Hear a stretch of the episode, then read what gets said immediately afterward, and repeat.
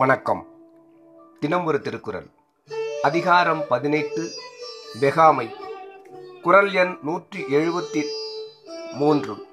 சிற்றின்பம் வெகி அறநல்ல செய்யாரே மற்றின்பம் வேண்டுபவர்.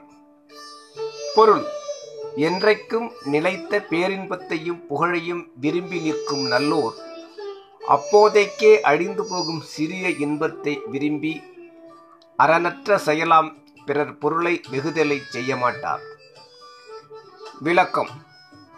பிறர் பொருளை விரும்பலால் களவு கொலை வஞ்சனை முதலிய தீய செயல்களாகிய பாவச் செயல்கள் விளைகின்றன. ஆகையால் அறனற்ற செயல் எல்லாம் அந்த தீய எண்ணத்தால் தான் உண்டாகின்றன என்பதை கூறினார். மற்றின்பம் என்பது சிற்றின்பத்திற்கு மாறான பேரின்பத்தை குறித்திருக்கின்றது இதனால் ஒருவன் விருப்பம் உண்மையான நிலைத்த இன்பத்தில் செல்ல வேண்டும் என்பதை உணர்த்தியவாறாயிற்று. நன்றி.